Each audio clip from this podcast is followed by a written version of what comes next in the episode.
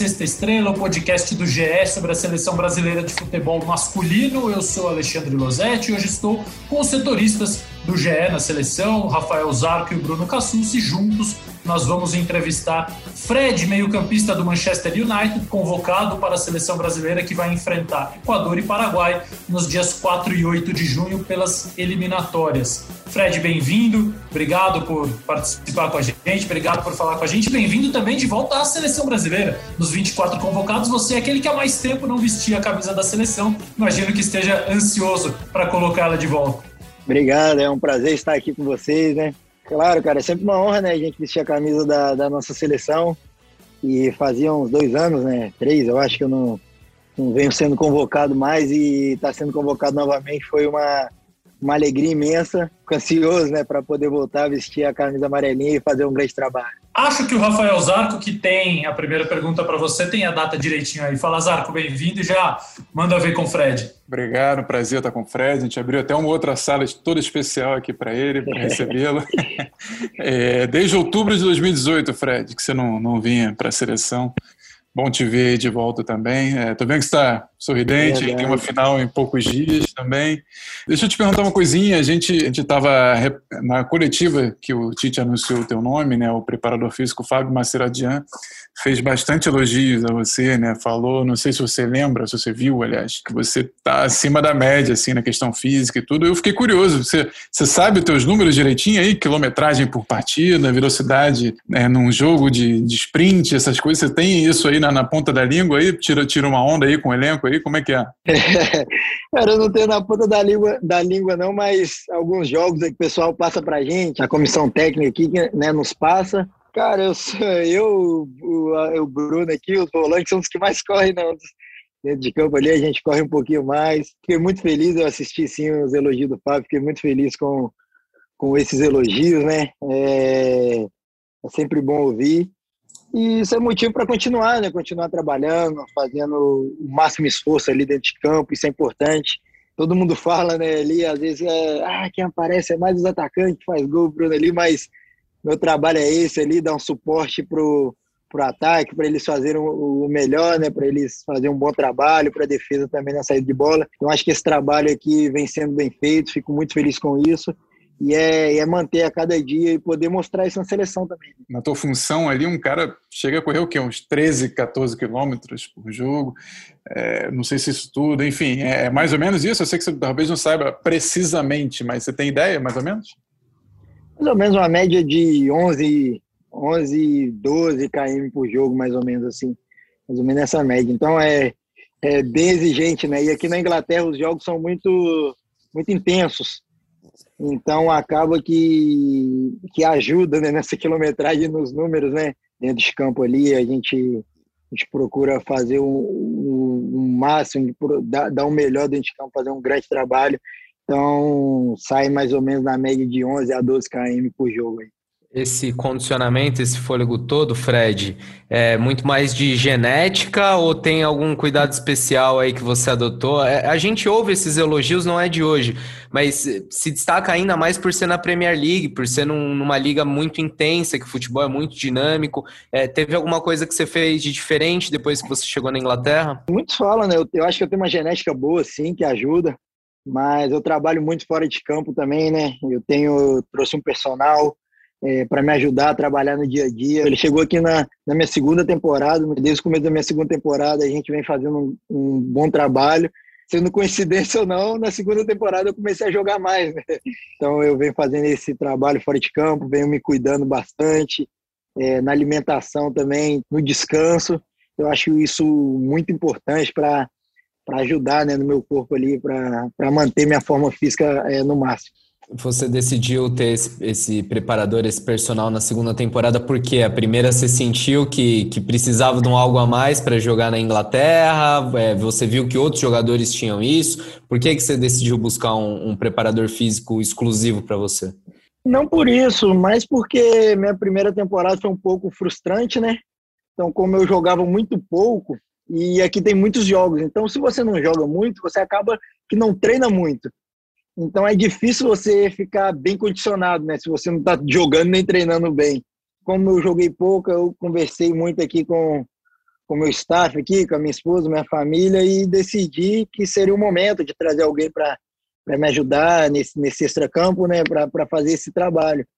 E foi então que eu, que eu trouxe um personal, o Túlio, que a gente trabalha já desde 2015, 16, por aí a gente já, traba, já trabalhava junto quando eu ia de férias. E eu resolvi trazer ele para cá e a gente está fazendo um grande trabalho aqui. O, Fred, a gente é, ouve muito falar até hoje o debate ligado à seleção brasileira do peso que tem jogar no Brasil e jogar na Europa. E a gente sabe que pelas é, condições financeiras melhores que tem a Europa, pelos orçamentos, eles têm os melhores jogadores, então é natural que mais jogadores do futebol europeu estejam na seleção. Mas eu queria te perguntar se dá para dividir agora em três partes, que é jogar no Brasil, jogar na Europa e jogar na Inglaterra. São nove jogadores convocados que vêm da Inglaterra e todo mundo considera a Premier League uma liga diferente até mesmo daquelas outras europeias. Você jogou na Ucrânia, então acho que você pode falar muito bem se existe mesmo esse quase esse terceiro nível para a gente falar de seleção. Cara, eu acho que sim. Eu acho que hoje a Inglaterra aqui é o um dos melhores campeonatos do mundo, se não o melhor, né? Eu acho que está acima de intensidade, de muito, muito mais de intensidade, né? De, de os jogos ser, serem muito pegados. Nem sei se tanta qualidade. Eu acho que talvez você pega na Espanha ali tem, tem muita qualidade, assim, sabe? Tem é um jogo mais técnico. Na Inglaterra, então, é, é muito intenso, sabe? É mais intensidade, mais pegados os jogos. Mas eu acho que sim, eu acho que os jogos são muito disputados aqui. Eu acho que é o melhor torneio hoje para disputar é difícil comparar, né? não dá para você comparar a Ucrânia com, com a Inglaterra, é totalmente diferente. Né? Eu senti quando cheguei isso aqui, é, porque na, na, na Ucrânia, é, como eu jogava ainda no maior time lá, desculpa, no melhor time, então você está sempre com a bola, é totalmente diferente, né? Você tem espaço para jogar. E quando eu cheguei aqui, cara, é totalmente diferente. Você joga contra o último colocado e, cara, os caras estão numa pressão, você não tem espaço para jogar, é um jogo intenso. Então, é totalmente diferente, né? Então eu acho que, que aqui hoje é o melhor campeonato do mundo, tanto que tem muitos jogadores daqui na nossa seleção. Mas eu acho que o Brasil, o futebol no Brasil hoje vem crescendo novamente. Eu acho que era, era muito bom ali nos anos é, 90, 2000 e 2000 e pouco, até 2010 ali. Depois deu uma, deu uma caída um pouco e eu acho que está retomando novamente, né? Acho que os times estão crescendo novamente, estão se reestruturando, tem tudo a crescer. Eu acho que vai, vão vir mais jogadores para a nossa seleção do Brasil, porque eu acho isso importante. Né? Acho a gente é importante a gente ter os jogadores da, da nossa casa aí também dentro da seleção. Para a gente isso é muito bom. O, o Fred, é, a gente falou da tua volta à seleção, né? E eu estava revendo algumas entrevistas suas e na, em outras épocas você estava muito esperançoso, né? Lá em 2018, você falava, estava tava voando e tudo, né? Tava muito bem. Foi naquele momento da sua transferência, inclusive, né? Como é que foi para você, assim, é passar aquele período ali da Copa? É, 100% você não esteve em momento algum, né? Até vi você falando isso, mas te machucou, foi frustrante, foi uma coisa que você ficou martelando na tua cabeça até, até agora, né? Você está com 28 anos, né? Se eu não tiver isso. Te botando isso. mais velho? Não, não é isso aí mesmo, né? Vai dar é, certo. E, e, como é que é para você olhar aí, falta um ano e, e meio né, para a próxima Copa, né? É um objetivo de vida, mais do que nunca pelo que aconteceu em 2018?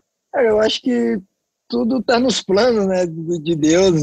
Óbvio que foi frustrante para mim é, chegar na Copa e ali nos treinos sentir uma lesão Queria muito ter, ter participado né, dessa Copa do Mundo, ter jogado e ajudado meus companheiros. Mas eu acho que está tudo escrito, né? E logo depois eu acabei sendo transferido para cá, fiquei um tempo sem, sem, sem voltar na seleção e novamente ser chamado.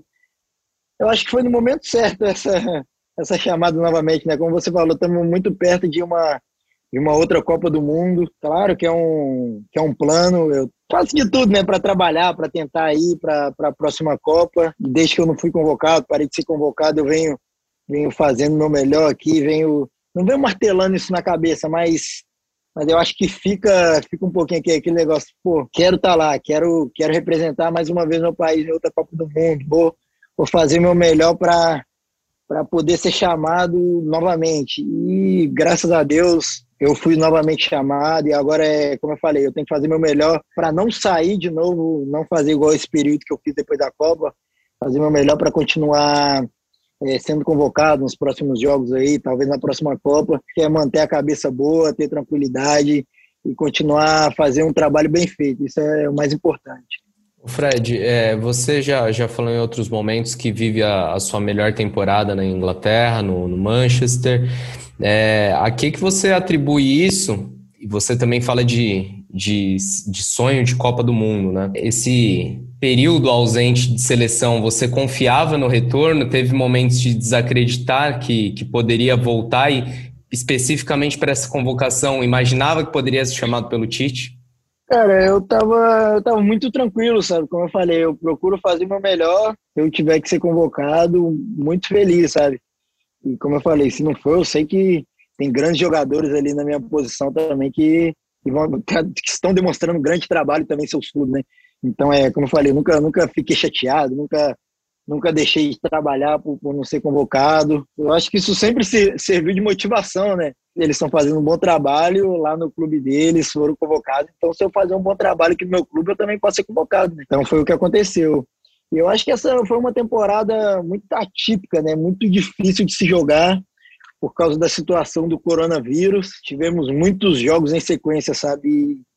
E graças a Deus eu fui muito bem, joguei muitos jogos essa temporada como titular também, consegui ter uma sequência boa, não tive nenhuma lesão, graças a Deus. Então eu posso dizer assim, que foi uma das melhores da, da temporada da, da, minha carreira. Não, não, não fiz muitos gols, né? Às vezes o jogador fala, ah, foi a melhor temporada, fez tantos gols. Eu fiz um gol, mas como eu falei, meu trabalho é totalmente diferente aqui. Trabalho que me foi designado, eu estou fazendo um grande trabalho aqui, venho veio muito bem. Então, eu acho que foi uma das minhas melhores, uma da, a melhor temporada, por assim se dizer.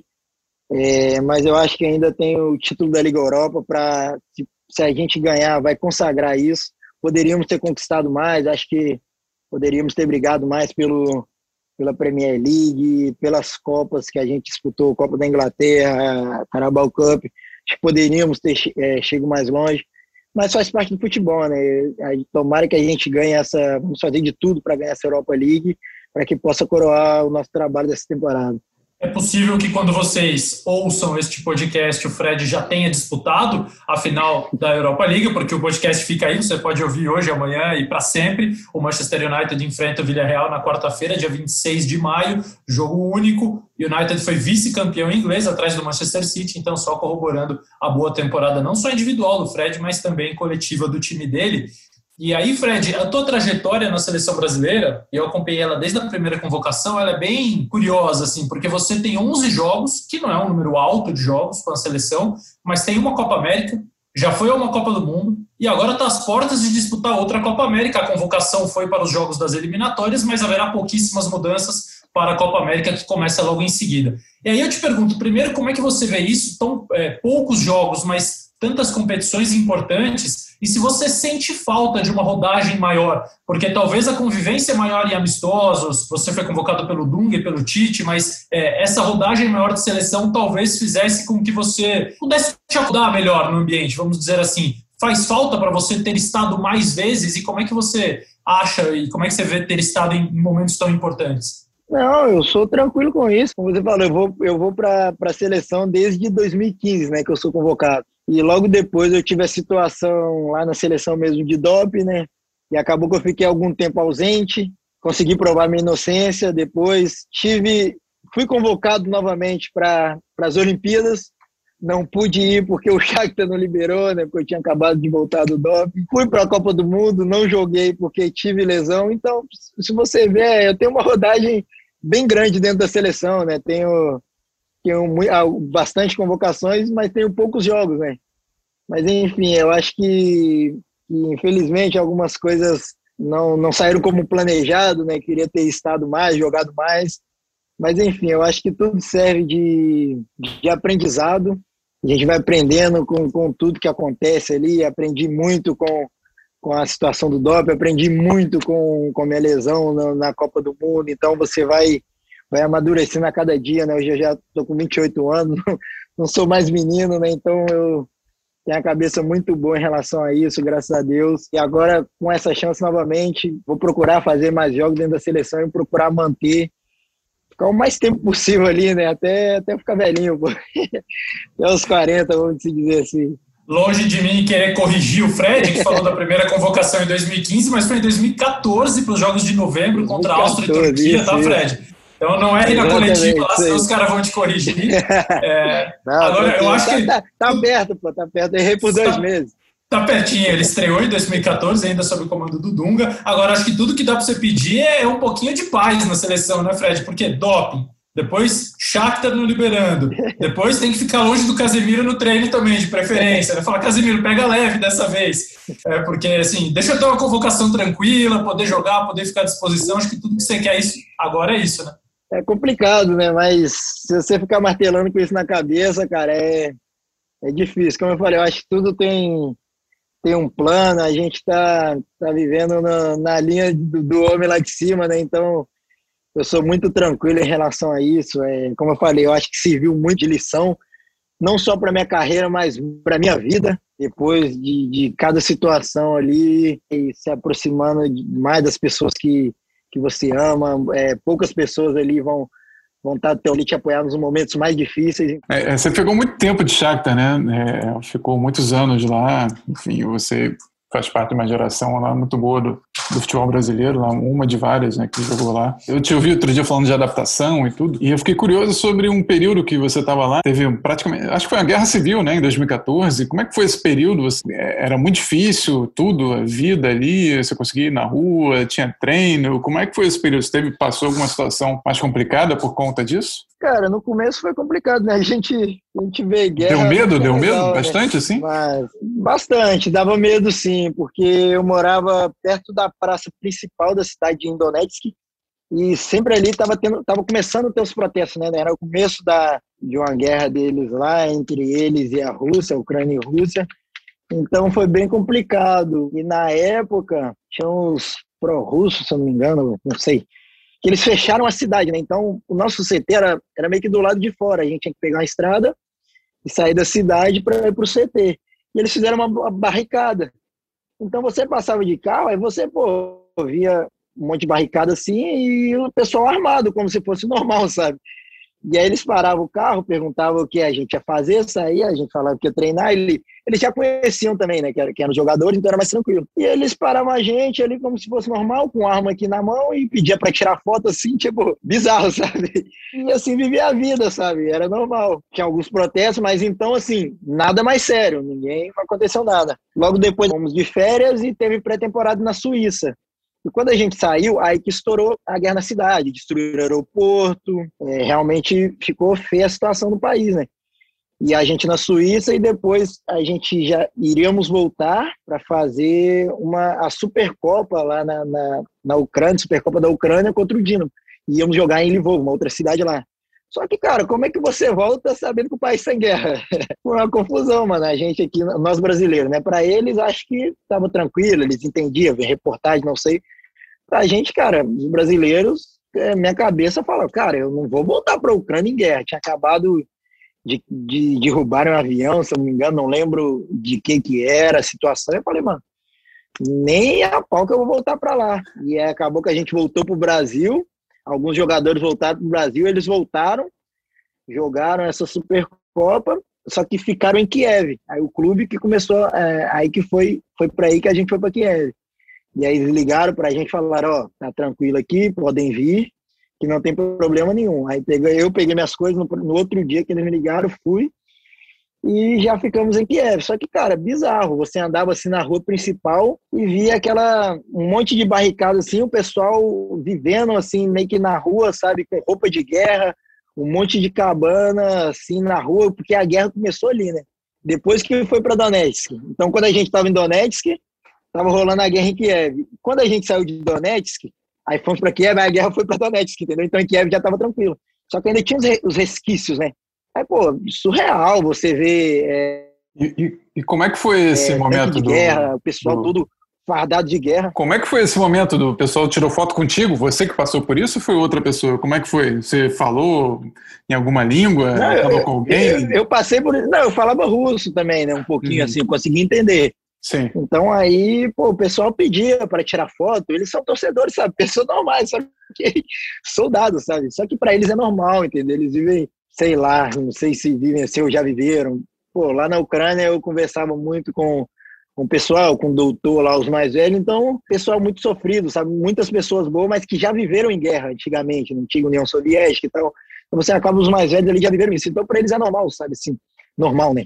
Não sei se entre aspas, mas sei lá, para mim eu sei que foi um pouco surreal ali, foi bem bem difícil, mas tipo foi bom ver isso, sabe? Você ver outras culturas, você, é, você ter vivido isso, você ter sentido sentido na pele isso, sabe? Você ter visto, então Que foi uma coisa muito legal para minha vida ali, para aprender um pouco mais, sabe, das coisas. Né? A gente não vive só de coisas boas, coisas boas também, né? Já que a gente está falando de, de assuntos que extrapolam o futebol e que não são só coisas boas, né? Eu queria falar de um outro momento marcante na, na sua carreira, quando você foi, foi vítima de ofensas racistas aí na Inglaterra, Fred. Eu queria que você contasse como que o clube, a liga, os outros jogadores reagiram naquele momento e como também aquilo impactou na sua forma de, de encarar o, o racismo e a luta antirracista também, né? Eu vejo que você se posiciona com frequência, principalmente nas redes sociais, é, o impacto que aquele episódio teve na sua vida desde então. Era uma situação muito ruim, né? porque eu achava que, o, que a Ucrânia era um país mais racista. Eu, particularmente, não sofri nada, nenhum racismo na Ucrânia. E fui sofrer aqui na Inglaterra. Né? Cara, eu acho que esse momento é, não mudou nada, vamos dizer assim, porque, infelizmente, é, ainda existe racismo na nossa sociedade, né? A gente tem que saber lidar com isso. É ruim, mas infelizmente a gente tem que saber lidar com isso. A gente pô, o cara vai ser racista comigo, não, infelizmente eu não posso ter ali e dar um soco nele. Pô, vai ser, vai ser pior para mim, entendeu? Então você tem que saber lidar. É, hoje, infelizmente, está sendo muito recorrente, está é, tá acontecendo com muito mais frequências, frequência que antigamente, até porque hoje temos redes sociais, que é palco para qualquer, qualquer um. Pode criar uma conta e vir falar, vir denegrir um outro na sua rede social, algo assim. Então hoje está muito fácil, né? Eu acho que a gente tem que tomar é, medidas mais drásticas, não, não nós, né? eu acho que as pessoas, as autoridades, né, tem que tomar algumas medidas mais drásticas para quem é racista, para quem vem nas redes sociais é, criar racismo. Eu acho que não, não só racismo, né, mas homofobia, essas coisas. Eu acho que, que é uma idiotice, né? Então eu acho que as, as autoridades têm que ser mais, se posicionar mais forte em relação a isso. Acho que a gente tem que, as autoridades têm que mostrar mais, porque hoje é, realmente que na Inglaterra os jogadores, muitos, se você joga um jogo mal, tem muitas pessoas na sua rede social é, fazer injúria racial com você. Então isso não é legal, sabe? É, Torcedores do próprio time, Fred? Cara, às vezes tem do próprio time, às vezes tem de outro time, não sei. É difícil falar, né? Mas felizmente acontece, né? Então eu acho que as, as autoridades têm que, têm que olhar isso com, com outros olhos, temos que, que, que, que ser mais forte em relação a isso. É, as pessoas que, que fizerem racismo, injúria racial, essas coisas tem que, sei lá, ser preso ou algo assim, tem que, tem que ser punido, porque tá muito fácil hoje em dia, é muito fácil uma pessoa ser racista, então é, eu acho que a gente precisa, precisa melhorar isso. E nós precisamos todos, eu acho, né, melhorar como, como ser humano, como pessoa, eu acho que esse tipo de coisa é, é ruim não, não, não só para quem para quem é, é, ofendido, mas principalmente para quem ofende. Eu acho que é, você é muito ruim você ofender uma pessoa assim. Então, eu acho que a gente tem que melhorar muito como ser humano para que para que a gente possa melhorar cada dia mais. Né? Fazendo uma pesquisa aqui para fazer a entrevista, vi que você tem o apelido de pastor aí, Fred. E eu queria saber se você leva isso na boa, se encara pejorativamente, também que explicasse o porquê disso. Cara, legal os torcedores aqui que, que deram o nome de pastor, porque eu sempre, sempre fui muito religioso, né? E eu gosto de colocar né, no meu Instagram ali algumas passagens da Bíblia, alguns textos, sempre que eu coloco foto, coloco é, algo sobre sobre Deus, né? Então acabou que ficou é, esse apelido Pastor Fred aqui e acho muito legal, acho muito legal. E como é que são as ovelhas? As ovelhas no Manchester United são fiéis ao pastor ou são desgarradas, Fred? Não, não, são fiéis, são fiéis. Estamos todos andando juntinho aqui. Pô. E porque não tem umas ovelhas muito fáceis ali, não, né? Tem uns caras de personalidade ali, né? Não, tem, mas é bem tranquilo, sabe? É, acho que essa, essa temporada nós entendemos todo como um grupo, sabe? Acho que o Olê, o Olê Soscar é um grande treinador, uma grande pessoa. E ele nos fez ver como um grupo. Se você jogar para o grupo, o individualismo vai aparecer, é normal. Então você não precisa querer ser o melhor, ser um individualista para aparecer. Então, se você joga junto com o grupo ali, o individualismo acaba aparecendo. Então, ele nos mostrou isso. Por isso que nossa temporada não foi a melhor, mas foi muito boa. Foi muito boa para a gente, porque a gente entendeu como é trabalhar em grupo. Ô Fred, aproveitando que eu, que eu te fiz essa brincadeira das ovelhas, é, tenho que te perguntar sobre o Paul Pogba, porque é, eu tive cinco dias assim de proximidade, é, entre aspas, com ele, naquela reta final da Copa do Mundo. Eu vi a semifinal e a final da França no estádio, vi uma entrevista coletiva dele e eu fiquei fascinado pela figura, assim, é, pela forma como ele domina todos os ambientes. Na, na, entrevista coletiva, todo mundo não conseguia tirar o olho dele quando ele falava, parece que ele hipnotizava todo mundo. E dentro de campo, então, era brincadeira, assim, a forma como ele dominava o, o espaço, parecia que ele era dono do gramado e o jogo, é, ele roteirizava o jogo, assim, tudo acontecia como ele queria. E no United a gente vê que é, ele não joga sempre, ele não é o, o, titular com a maior frequência, mas quando ele joga ele exerce uma influência que eu imagino que ele exerça também quando não joga. Então eu queria que você falasse um pouco dessa convivência com uma figura tão emblemática como ele. O Pô é um cara muito legal, cara. É um cara que, desde que eu cheguei aqui, ele me ajudou muito, sabe? Um dos primeiros aqui que, que me acolheu. Tem uma alegria estampada, né? Você vê, tá sempre ali no vestiário. Eu acho que é o principal ali no vestiário, no dia a dia, que tá sempre levantando o alto astral de todo mundo. Ele tem um alto astral muito lá no alto. Então, é, isso ajuda muito né, no, no nosso extra-campo aqui como grupo. E dentro de campo, vocês conhecem, né? Um grande jogador ali, ele sempre, é, sempre está dentro de campo, procura fazer o melhor dele e tem muita qualidade. É um dos capitães da nossa equipe, então ele tem uma influência muito boa e é uma grande pessoa. Fico muito feliz de, de poder dividir o vestiário com ele, né? Poder estar junto no dia a dia, que é um cara que a gente que a gente gosta muito. O Fred, o, você está já há um tempão fora do futebol brasileiro, né? É, eu até tava, tinha curiosidade de te perguntar o seguinte: é, o que, que você sente falta daqui do futebol brasileiro e o que, que você não sente falta, o que, que não dá saudade? Cara, é difícil falar assim. eu fui muito feliz aí pelo pouco tempo que eu joguei no Internacional, joguei pouco tempo aí no profissional, logo fui vendido para o Shakhtar. Cara, é difícil falar. Eu acho que tudo que tem aí, eu tenho aqui no futebol europeu também, né? Eu acho que, acho que o principal é. O torcedor brasileiro é mais chato, torcida, não? sabe? Eu acho que a torcida aí. É, um pouco mais, é um pouco mais. Mas aqui no United também é, é, é difícil, né? Que é um clube muito, muito grande, né, mano? Então, então a cobrança aqui é muito, muito alta, sabe? Você tem que estar tá sempre, sempre com a cabeça boa para poder receber cobrança, porque aqui é um clube gigantesco. Mas no Brasil também você também tem cobranças normal, mas eu acho que o que eu mais sinto falta é, acho que a torcida ali é, cantando, acho que é torcida brasileira é sensacional, o torcedor brasileiro. E o que eu não sinto falta, cara, eu não sei, não sei, difícil falar, é a situação muito complexa, muito difícil, não, não faço ideia. Você podia simplificar, Fred. Eu sinto falta da torcida e não sinto falta do, do resto inteiro. Nada mais. Assim. O resto não me faz falta nenhuma. Seria mais fácil, pô. Não, que isso. Eu...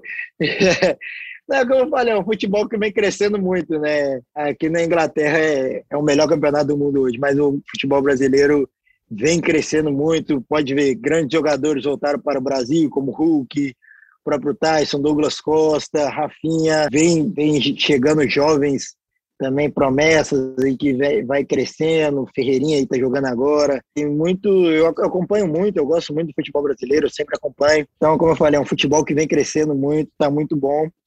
Eu acho que futura, futuramente eu espero poder voltar para o Brasil, voltar a jogar um pouquinho aí, ganhar, ganhar um brasileiro pelo menos.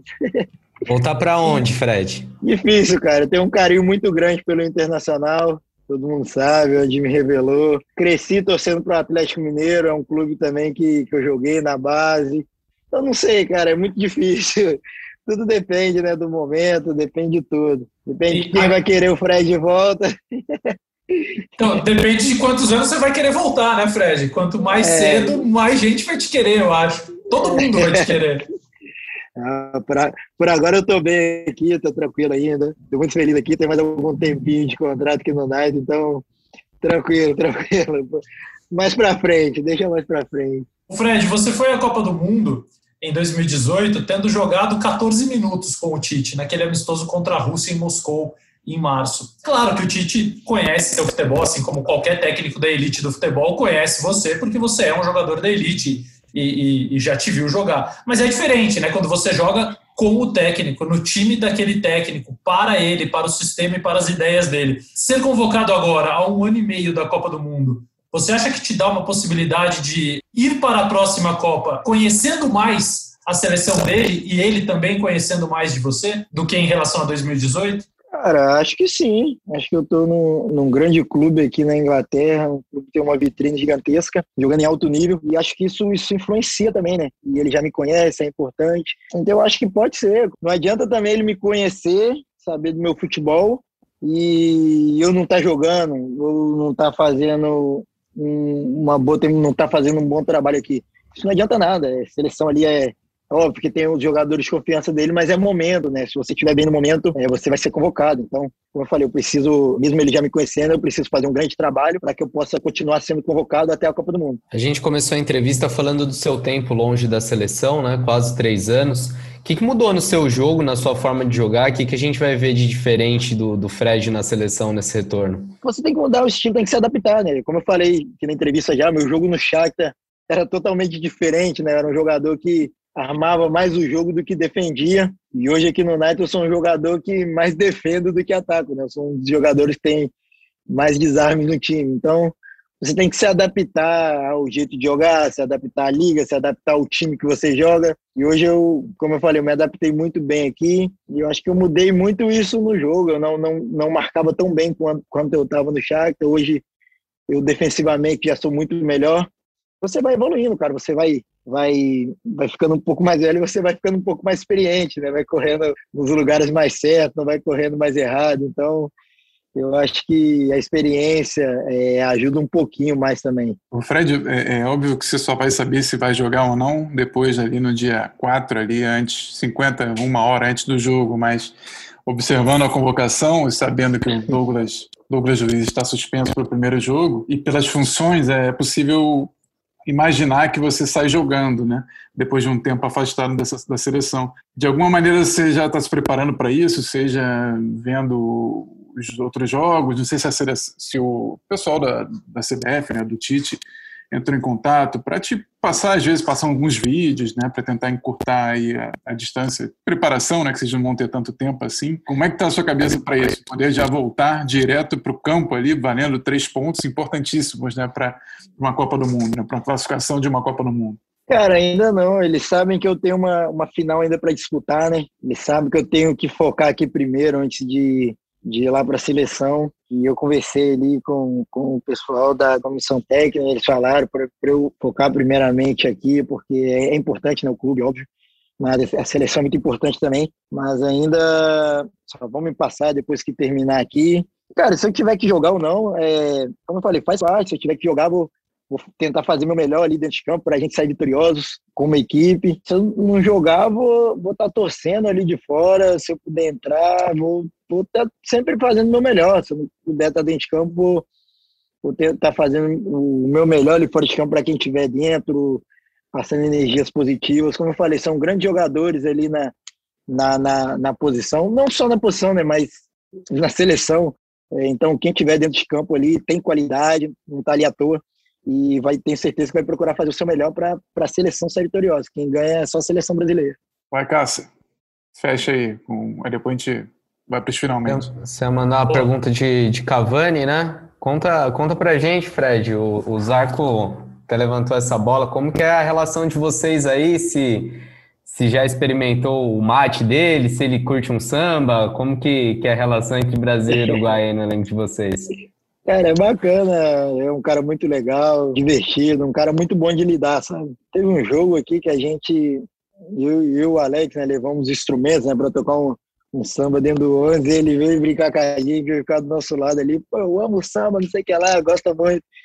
Então é, é, bacana essa relação, um cara que chegou aqui é, com a experiência que tem, vem muito bem, tá fazendo um, um ótimo trabalho aqui, a gente, é, ele renovou o contrato, a gente espera que ele, que ele possa ficar aqui por muito tempo para para nos ajudar né, dentro de campo. E fora de campo é um cara sensacional, uma boa pessoa também, tá sempre de bom humor. Uruguai, né? Vamos ter ele contra o Brasil na Copa América, mas tomara que ele não faça gol contra o Brasil, não. Ô, ô, Fred, Manchester é uma cidade fria de temperatura, né, principalmente, óbvio, naquelas estações do ano, outono, inverno ali. Para o brasileiro, que é um povo mais caloroso, quando vocês se identificam, às vezes até mesmo sul-americano, como você e o Cavani, mas é bom ter brasileiros por perto, né, em momentos é, mais difíceis, principalmente agora nessa pandemia. Como é que é a irmandade brasileira dos rivais aí? Porque tem Ederson, Fernandinho e Gabriel Jesus no outro lado, no lado azul da cidade, tem você e agora o Alex Telles do lado vermelho? Vocês convivem muito? Vocês se encontram? Fora de treinamentos é como se fossem todos companheiros de, do mesmo, da mesma equipe? Cara, infelizmente aqui chove muito, né? Nem é o frio que atrapalha. O frio é tranquilo. Eu vivi na Ucrânia, cara. Peguei ah, é, tem isso, é verdade. 25, eu perguntar de é frio para você é uma ofensa. Desculpa, cara. Não, o, o frio não é o problema. O problema é que aqui chove muito, né, cara? Então acaba que, pô, você vai sair tem que ir sempre para lugar fechado, restaurante, shopping, né? Então é difícil você passear em parque assim, de vez em quando dá, mas a maioria dos dias está chovendo, né? Mas os brasileiros aqui são muito, são muito bons, cara, conviver, a convivência aqui, sabe? É, sempre que dá, a gente faz um, faz um churrasco, alguma coisa assim, tenta tentamos nos unir bastante, porque estamos longe de casa, né? Estamos longe do Brasil, então para nossas famílias assim é bom sempre quando a gente se une, os brasileiros, faz um churrasco, alguma uma coisa legal. Nossa família, nossa esposa acaba ficando muitas vezes sozinha, né? Então quando junta com, com as outras pessoas acaba que isso sendo muito bom. E o nosso nosso paizão aqui é o Fernandinho, né? Mais experiente, né? Então, ele que tá sempre organizando as coisas aqui, sempre que dá, a gente fala alguma coisa, eu vou na casa dele, ele vai lá em casa, a gente tá com uma amizade bem legal aqui, cara. Foi um dos, um dos caras que mais me ajudou aqui quando eu cheguei. Fernandinho, indicas te, te ajuda mais em relação à cidade, ao ambiente, adaptação à liga? Ou já teve oportunidade também de bater um papo com ele sobre seleção, ele te passar a experiência que teve, ele te dar uns toques também em relação a isso? De tudo, cara, de tudo. É, eu fui, eu fui com ele para a seleção também, né? Agora que ele não vai mais, ele sempre, a gente sempre conversa, sempre a gente pode se unir, tomar um vinhozinho, né? Depois do vinhozinho, isso é uma conversa legal, né? A gente, a gente conversa bastante sobre isso. Ele me deu muitas, muitas dicas, não só em relação à seleção, mas é, ao futebol aqui, a, na vida também. Então, é um cara, é um cara que eu considero muito, um cara de ótimo coração e muito feliz por poder poder compartilhar isso com ele, ele compartilhar isso comigo também. Infelizmente, ele tirou meu título esse ano. Pô, o cara tá. O Fernandinho tá uma situação ali, né? 200 anos de sítio, o técnico que não é fraco também já tá lá há 5, 6 anos, quer dizer, é difícil chegar neles, cara. Pô, é, é difícil, é uma grande equipe ali. Eu falei, ô Fernando, vai devagar aí, pô, eu preciso ganhar o título esse ano, pô. Ele, não, ele... pode, pode, pode, ser, pode ser meu último aqui, eu tenho que ganhar, pô, tem que sair você. Ah, então tá bom, então. E, e, ele parece que não cansa, né, bicho? Ele tem 30 e todos ali e tá correndo feito uma criança. Tá, correndo mais que eu, pô, mas faz parte. Fico muito feliz por ele, é um, é um cara que merece muito, muito injustiçado, eu acho. Mas enfim, ele, ele merece tudo e é um grande jogador e uma grande pessoa. Você falou de injustiçado, acho que o Fernandinho não, não tem o reconhecimento que tem aí fora, né? Com certeza, né, Fred? Você tem noção plena disso, né? Eu que convivo muito aqui, né, no dia a dia, óbvio, eu sou jogador do United, mas você tem notícia do, de todos os lados aqui na Inglaterra.